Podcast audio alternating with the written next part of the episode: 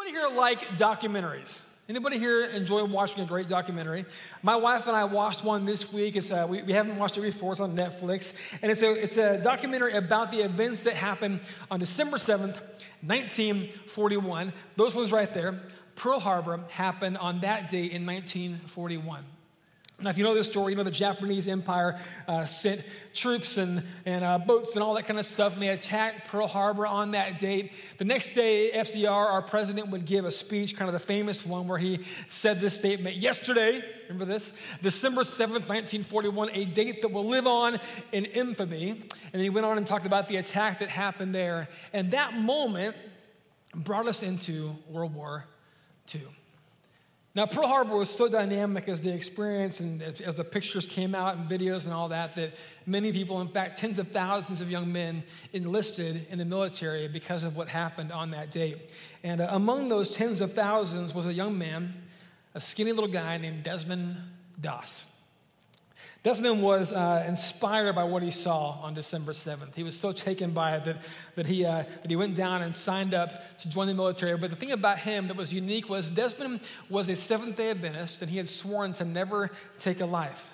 He was a pacifist. He, he believed that taking any life for any reason was always wrong. And so, so Desmond said, I, I, I cannot take a weapon of any form into battle, but I will go as a medic. And so he signed up as a medic, but he swore he would not carry a weapon. he got a lot of grief for this from those who were higher ups, but, he, but they allowed him to go ahead and go into battle, assuming that he'd be killed because of this. The battalion he was in was sent to Okinawa, and they were given the impossible task of climbing up a 400 foot cliff to the top, where they were going to take this ground from Japanese soldiers that were up there. So him, him and his, uh, his fellow soldiers climbed this cliff, got to the top, began to take some ground, but over the, over the day they were up there, Japanese forces pushed them back and they climbed back down the cliff they had climbed up earlier that day. And by the end of the day, only, only the Japanese soldiers, the wounded Americans, and Desmond Doss were up top. And little Desmond Doss hid out that night. And he began to hear the cries of wounded soldiers around him. And he began to crawl through brush and through mud.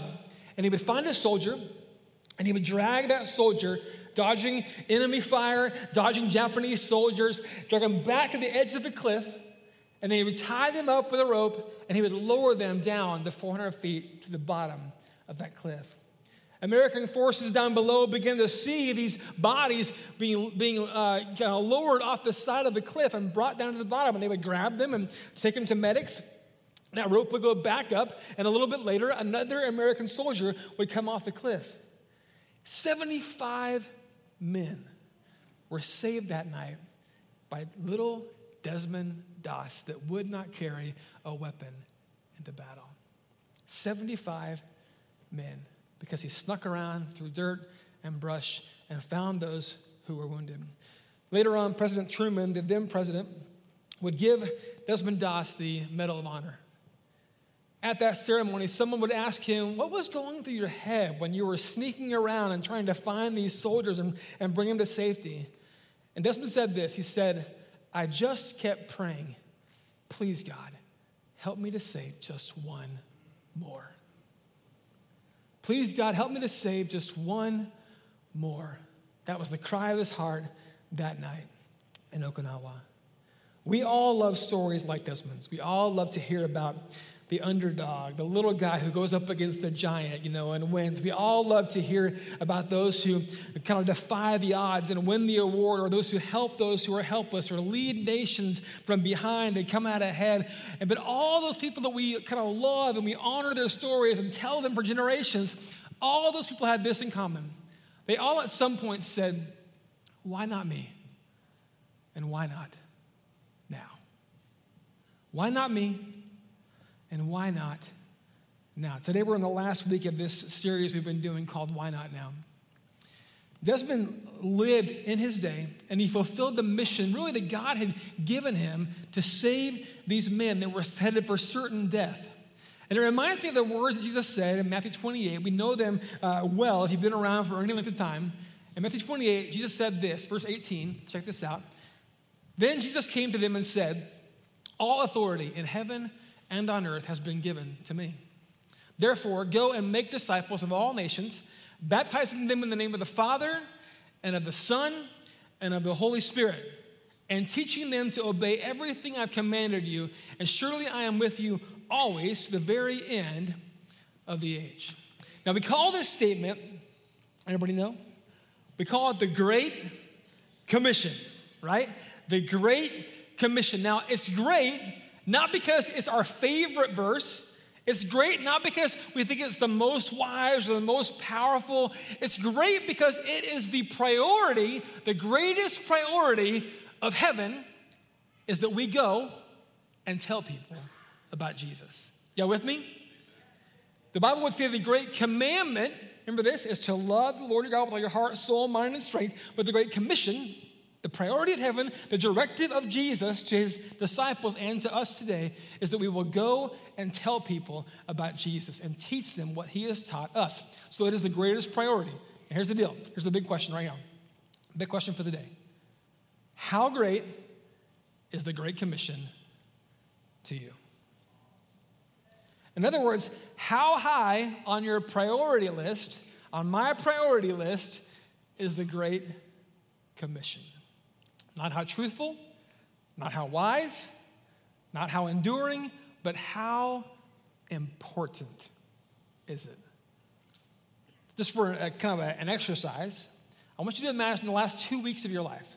So, two weeks, over the last two weeks, I want you to kind of think through the conversations you've had, the phone calls you've made, the texts you've sent, the prayers you've prayed, the places you've gone, the ways you served. Think about two weeks' time and I want you to internally be honest, and I want you to kind of give yourself a grade when it comes to the Great Commission. So, A being you taking advantage of every opportunity that you've had great conversations, you've prayed for people that are lost, you've been intentional about your life, making sure that your life is going to count for eternity. You've been thinking about it, you've been talking about it, you've been doing it. That's an A.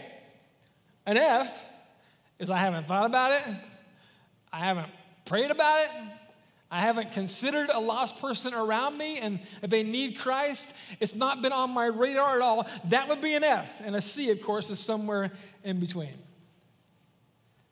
Can we be real bold right now? Y'all with me? Everyone's got a grade in your mind? If you graded a C or below, honestly, can you raise your hand? All right. You guys are more honest than the nine o'clock service is. Bunch of liars in that service. You guys are very honest. Thank you so much. if you got a C or lower, ask yourself today why not me? Why not now? Why not me? Why not now? Now that we're all feeling pretty shameful and embarrassed, let's pray and we're going to get into the word. You guys ready? Let's pray. Father, we thank you so much that you entrusted this mission, this commission to us. God, you gave us the directive. You're the captain of the armies, and you said to go. And so if you had if you said go, you also are going to give us everything we need to accomplish this task. And so I pray as a church, God, that we will be a soul winning church. I pray that we will begin to get a fire kindled inside of us for lost people. I pray, God, that we would be those who, who, who care about not just the things of this world, but God, God, we care about the things of God. That we're mindful of the things of God, that we love what you love, and you love lost people. And I pray, God, that you would help us to be a church that wins people to Christ. God, help us to be bold with our witness, not to be obnoxious, not to be those people, but God, to be bold. We want to learn today from your word. And God, would you help us to raise our grade when it comes to the Great Commission? God, why not us? Why not MCC? Why not now? We pray in Jesus' name. And everybody said, Amen. Amen. If you got a Bible, go ahead and pull that out. Turn to Acts chapter 8. We're going to be looking at the story of Philip. He's kind of a, uh, a great, I love the story of Philip, the whole thing. We're going to be part of it today. And we're going to look at Philip's story in Acts 8, and we're going to pull out from this story, I believe, four things that will help us to become better at winning the lost. Y'all ready? If you got a Bible, pull that out. If you got a notebook, pull that out as well, because note takers are world changers. Here we go. Verse 26, Acts 8. Now, an angel of the Lord said to Philip, Go south to the road, the, the desert road that goes down from Jerusalem to Gaza. So he started out, and on his way, he met an Ethiopian eunuch, an important official in charge of all the treasury of the Kandake, which means the queen of the Ethiopians. This man had gone to Jerusalem to worship, and on his way home, he was sitting in his chariot reading the book of Isaiah the prophet. The Spirit told Philip, listen to that, go to that chariot and stay near it. Then Philip ran up to the chariot and heard the man reading Isaiah the prophet. Do you understand what you're reading? Philip asked. How can I, he said, unless someone explains it to me? So he invited Philip to come up and sit with him. This is the passage of scripture that eunuch was reading. He was led like a, a sheep to the slaughter, and as, as a lamb before a shearer is silent, so he did not open his mouth. In his humiliation, he was deprived of justice. Who can speak of his descendants? For his life was taken from the earth. The eunuch asked Philip, Tell me, please, who is the prophet talking about, himself or someone else? Then, Jesus, then Philip began with that very passage of scripture and told him the good news about Jesus. As they traveled along the road, they came to some water, and the eunuch said, Look, here is water. What can stand in the way of me being baptized? And he gave orders to stop the chariot. Then both Philip and the eunuch went down into the water, and Philip baptized him. When they came up out of the water, the Spirit of the Lord suddenly took Philip away, and the eunuch did not see him again, but went on his way rejoicing. Philip, however, appeared at Azotus and traveled about preaching the gospel in all the towns until he reached Caesarea. All right. So I want us again to get a passing grade when it comes to witnessing to people around us and, and drawing them closer and closer to Jesus. So, four things that we can learn from Philip's story. Number one, keep an open dialogue with God. Keep an open dialogue. Twice in this passage, we see that Philip is hearing from God. Once he hears from an angel, right? And the second time, the Spirit speaks to his spirit. So twice, he's hearing the voice of God giving him direction. Two times, so I want to invite you into this conversation with God, saying, God, I want to have a two way conversation. I want to speak to you in prayer, but I also want to hear from you in prayer. When you're praying, and this is important, if you're going to have a passing grade when you're praying, you got to begin to pray for lost people. I've got to begin to pray for lost people. Amen? We've got to be a church that loves people enough to bring them before the Lord and say, God, would you save this person? Would you save my neighbor, my coworker, my son, my granddaughter, whatever it may be? We're going to pray, God, would you bring them into the kingdom? In Matthew 9, Jesus would say, Pray to the Lord of the harvest to bring forth laborers, or send forth laborers, sorry, into the harvest fields. So Jesus says, Pray for God to, to send laborers out to reach the harvest. And then Paul was saying, Colossians chapter 4, verse 2 through 4, check this out, devote yourselves to prayer being watchful and thankful. And pray for us too that God may open a what? A door. Pray for us too that God may open a door for our message so that we may proclaim the mystery of Christ for which I am in chains. And pray that I may proclaim it clearly as I should. When I was, uh, kind of before I came to MCC, actually, I spent a few months working some construction. I was working on a drywall team, and and I was surrounded by guys that did not know Jesus, and they were very clear about that fact. Amen? Anybody here been in construction? Come on, all right. So, uh, so I had some guys on my team that were they were very much not living for God. They would come every day and talk about what they had drank and what they had smoked and what who they had been with and all that kind of stuff. Very, very open about their lifestyles. And I began to pray every morning on the way to work. God, would you open a door for me to begin to witness to these guys? And one by one, I began to have conversation after conversation with these three men that I work with on a daily basis. They would ask me a question, and it would give me an, an, an on ramp to begin to talk about Jesus. They would ask me where I had grown up and what I had done before this, and I would talk to them about serving as a pastor and kind of having all those things. They asked me spiritual conversations, and I, I begin to kind of answer questions they had. But it was natural for me to begin to have open doors to step through and begin to talk to them about Jesus. I prayed for those three coworkers every day on the way to work. And I never saw one of them come to Christ while I was there. But a few years ago, I talked to my boss, who was a believer that had hired me. And he said that one of those guys, his name is John, one of those guys later on came to Christ. His family's going to church. He's raising his kids in the house of God. It's like an amazing story. And so I was able to maybe plant some seeds or water some, somebody else's seeds. And over time, God brought about the harvest. Amen? So I was there in my day and in my time to do what God had called me to do. But I would have missed opportunity after opportunity to talk to John if I had not been mindful and praying, God, open doors for me to talk to John about you. I found this is that God will speak to those who will share his heart for lost people. And Philip in our story, he had a heart for lost people. And so God would speak to Philip and give him direction about the open doors that he was making so Philip could step through them. That's number one. Number two, practice a quick yes. Practice a quick yes when God speaks to you. I love how it says that God called Philip away from Samaria, and the next phrase is, so he went. When God said go, Philip immediately went.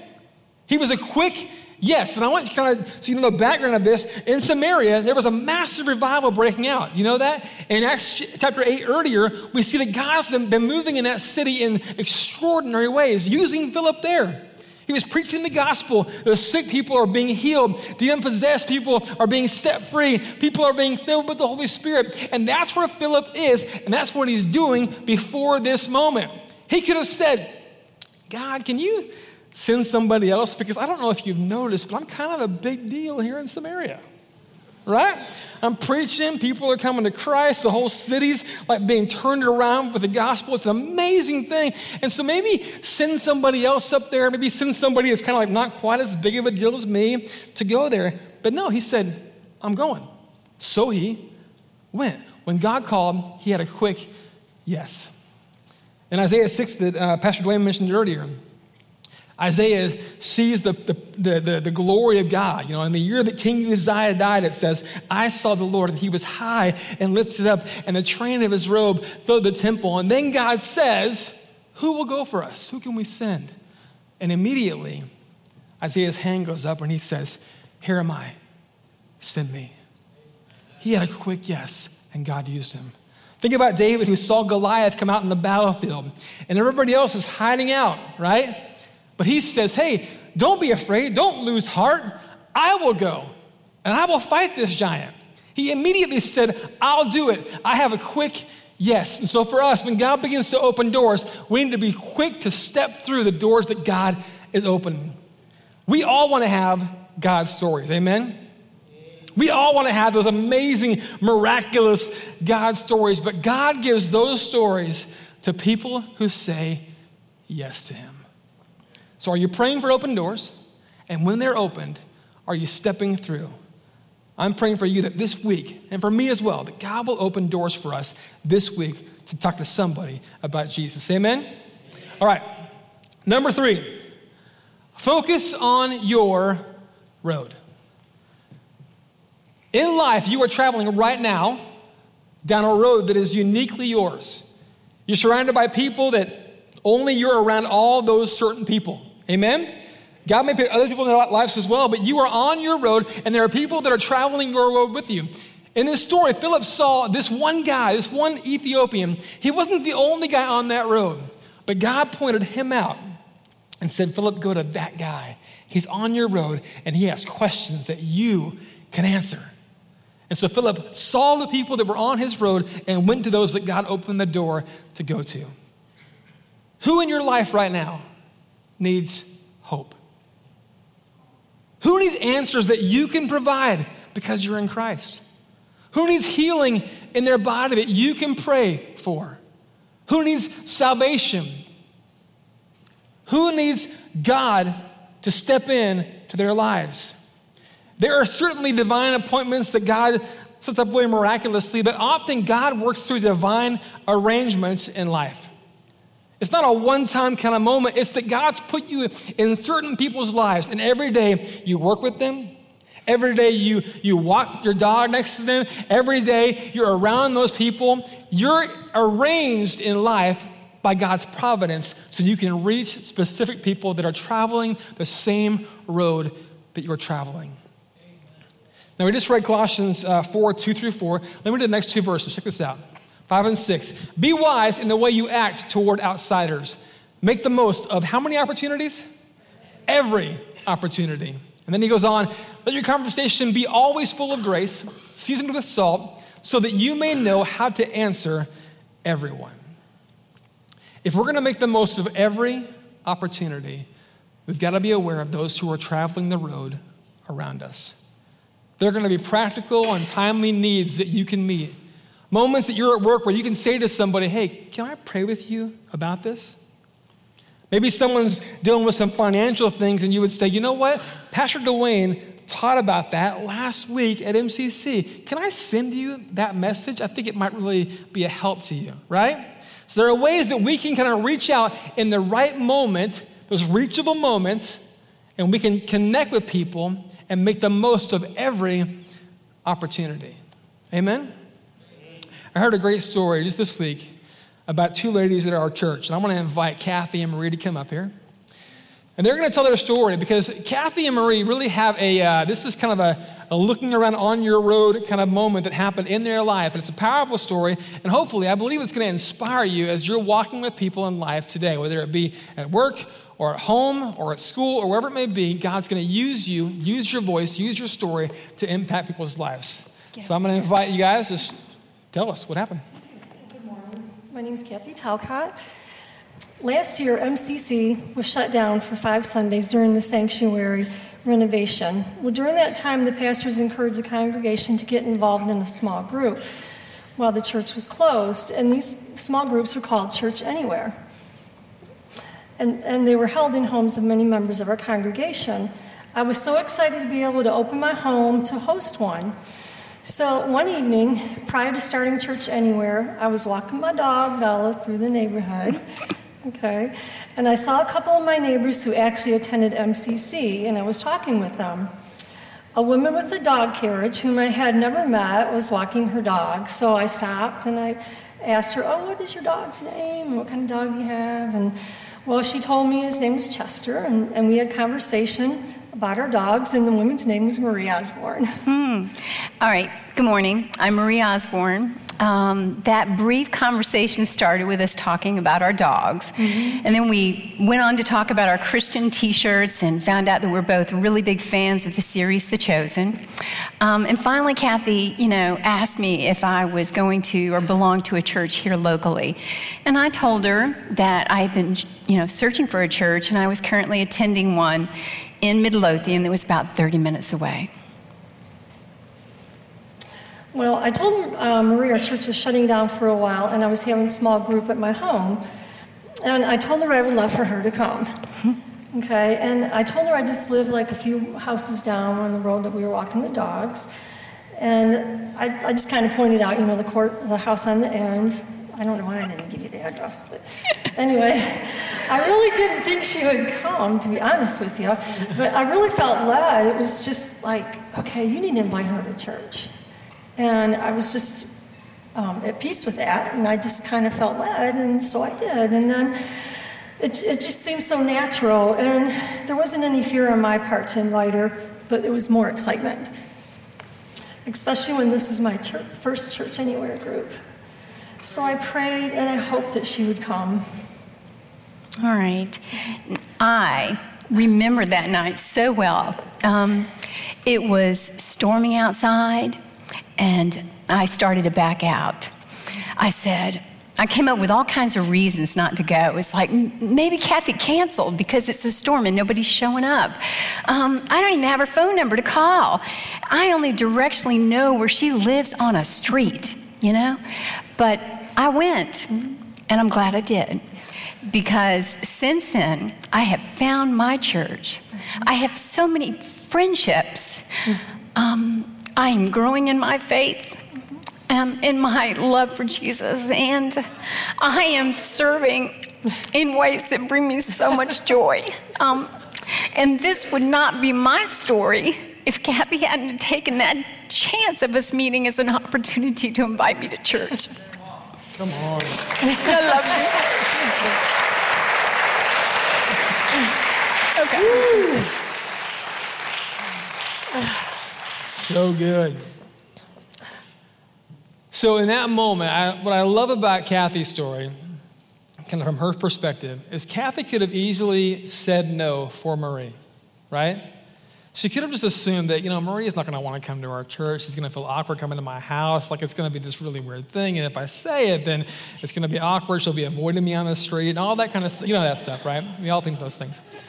But I love that she did not say no for her, that she went ahead and stepped out and trusted that maybe God's in this. Maybe God is arranging our steps to be on this street at the same time in the same place. And this conversation might go somewhere. God might just use this moment, this little intersection that we have in life to change Marie's story. And He did. Amen? And Marie's here. We were talking earlier about kind of them sharing, you know, and just seeing both of them, like you just saw a little bit just now, but seeing both of them just kind of tear up and acknowledge what's happened over the past year in their lives and what an amazing journey it's been, all because Kathy was willing to say, Hey, do you have a home church? Isn't that cool? I love that. So, number four, tied to that, is this don't say no for someone else. Don't say no for somebody else. Philip, you know, he could have said no for that Ethiopian and thought he's a, he's a foreigner. He may not speak my language. I don't even know if this is going to go anywhere. But instead, he went up and was obedient to the Holy Spirit and said, Hey, let's have a conversation and begin to talk to that man. He didn't say no for him. He assumed that there could be a yes in that conversation, right? So many of us get paralyzed by the what if statements that are in our heads.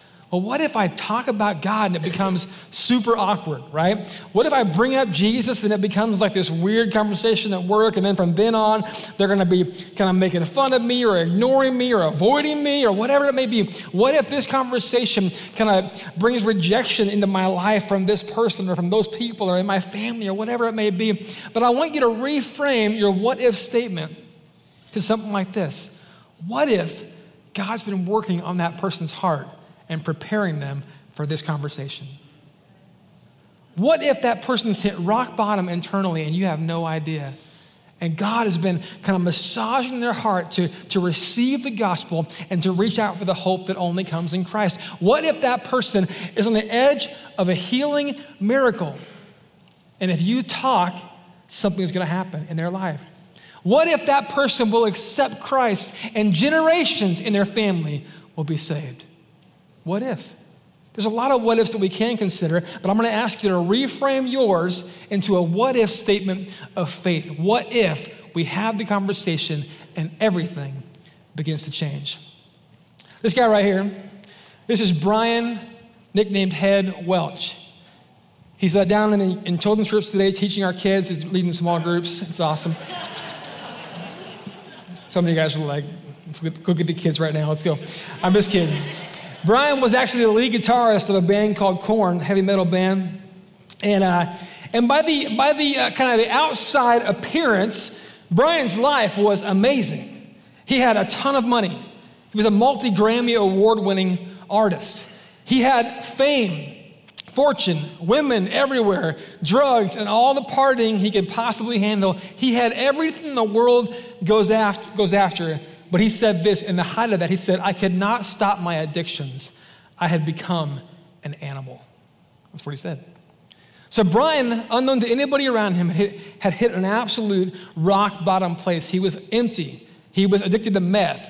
He was, he was just the absolute gutter of his life. And in that moment, on this part of his road, God brought two guys named Doug and Eric to the road with him. I love this. So Doug and Eric were, they were not musicians. They weren't uh, you know, studio you know, recording guys. They weren't those kinds of guys. They were actually real estate agents, just normal, everyday kind of guys. And Brian was trying to invest some money, and so these two guys became his agents. And they were both born again believers. And so they began to have kind of a friendship, and it was kind of a weird friendship, but it was just working. And Brian liked them. Like they were, they were weird, they were, they were super clean cut and all that kind of stuff, but he was just kind of drawn to them because something in them was attractive to him as a person right? So they began to talk, and over time, Brian began to kind of hint at, at them that his life was not all that he wanted it to be. He began to kind of put out little kind of hints, little feelers, saying that he was not in the best place in life. And one day, Eric was reading the Bible, And they came across a passage where Jesus says, Come unto me, all who are weary and burdened, and I will give you rest. And when he read it, the Holy Spirit just spoke to him and put Brian on his mind. And Eric began to write a text, and he said, Brian, this might seem kind of weird, but I read this verse today, and I think it might be for you. Come unto me, all who are weary and burdened, and I will give you rest. And Brian got that, and he began to reply to Eric. He began to talk to him just kind of very openly about where he was at in life, about the place that he was in, and addiction, and all these things. And Eric invited Brian to come to church with him and began to talk to him about Jesus. And this is what Brian said after going to church. Check this out. All I know is that I was chasing all that stuff and it left me empty. And I was a complete empty shell, just totally like nothing inside. I had everything. I had the money, and there was girls everywhere, all the drugs, pills, doctor's prescriptions, illegal drugs, everything, and it was just empty, so empty. And as soon as I went to church, I felt the love from Jesus. That's when I was fully satisfied and I was totally done with everything in the world because I was satisfied inside and I got filled up. Amen?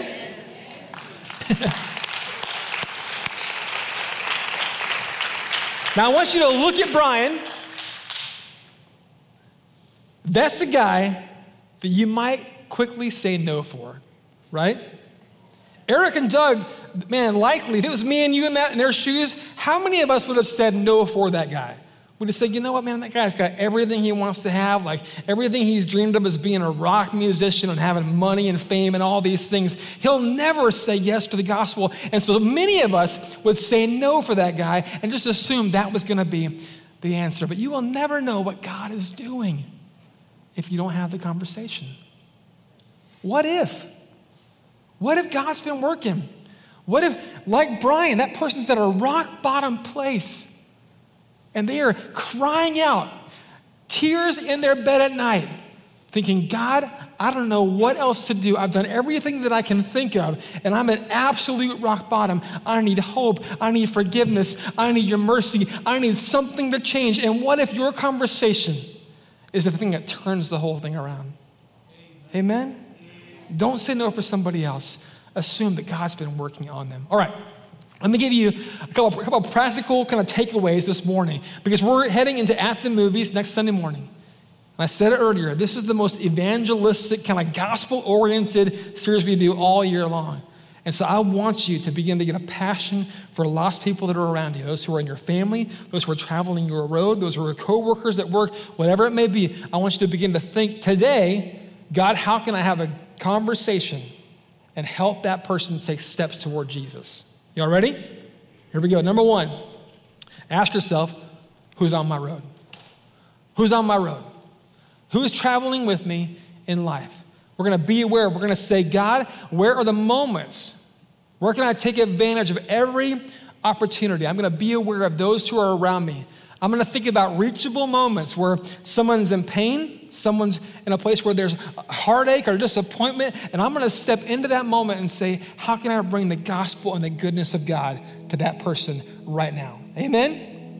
Number two, we're going to look for open doors. We're going to pray, sorry, for open doors, and we're also going to pray for courage.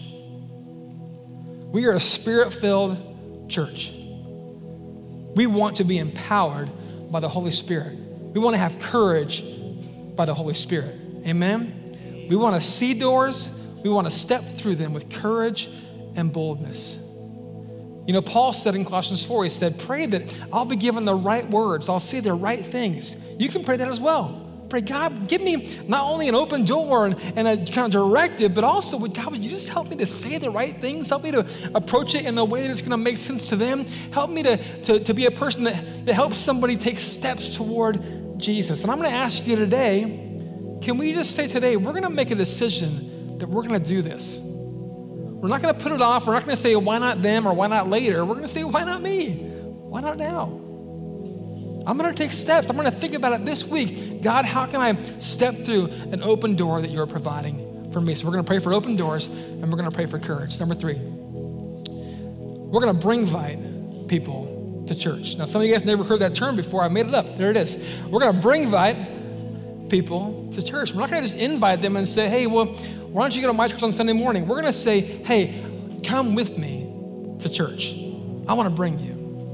That, that doesn't mean you necessarily are going to drive them to church, but you will maybe meet them in the parking lot. Say, hey, we're going to meet on this side of the building, or we're going to meet on the kids' end, and we're going to check your kids in. I'm going to answer every question you have about my church, like how you should dress, what you should expect, all that kind of stuff. And then I'm going to walk you through the whole experience. I'm going to show you around, help you sign your kids in, and then afterward, you might even say, I'll buy you lunch. Yeah? Would that money be a good investment if it'll help somebody take steps toward Jesus? Yeah, right? And so do whatever you can to not just like invite them, but to say, I want to bring you with me to my church. Let me walk you through the whole experience. You're going to love it. So, how do we bring by somebody?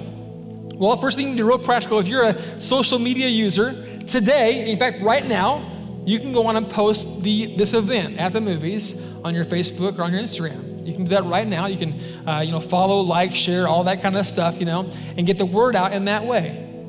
How many of you guys like texting? Yeah? How many of you guys text somebody than call somebody? How many of you guys are callers? Like you like to call people? Texters?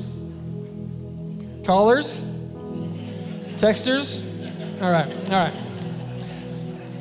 I'm definitely a texter. So I thought, you know what? How can I help our people? And I thought, I'm going to give you some sample texts. Okay? Pull your phone out. If you want to take a picture of it, you can do that right now. Here are three sample texts that you can send to somebody.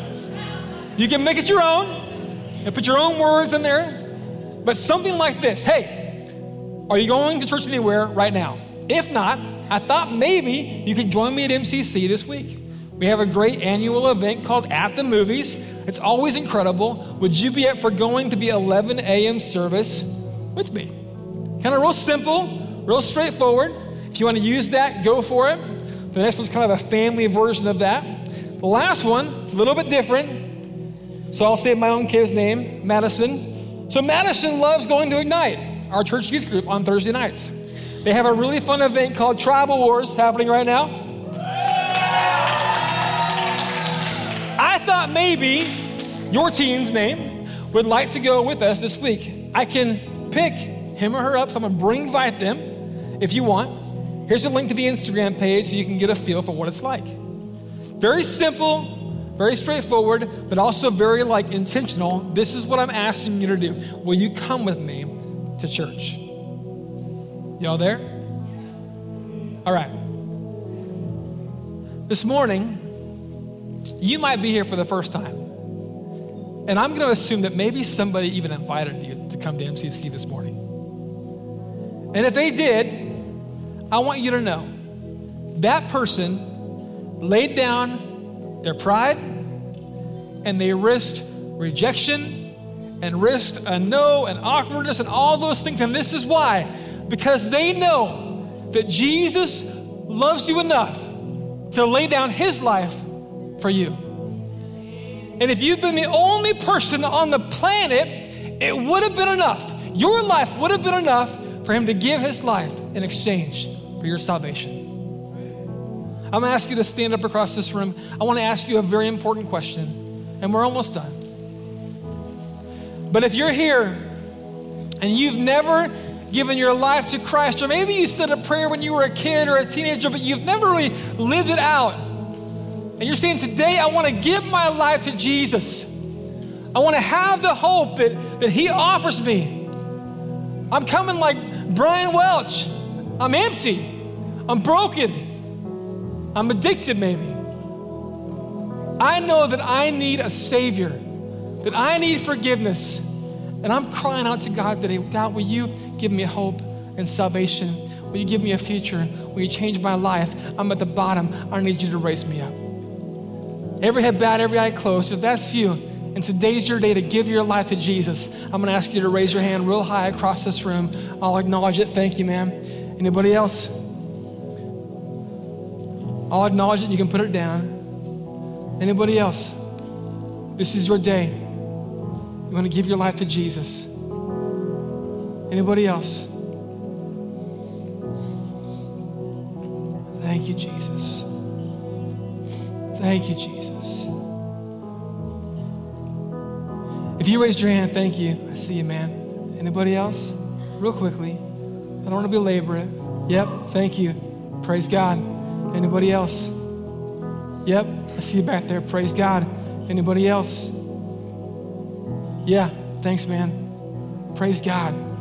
Praise God. Anybody else?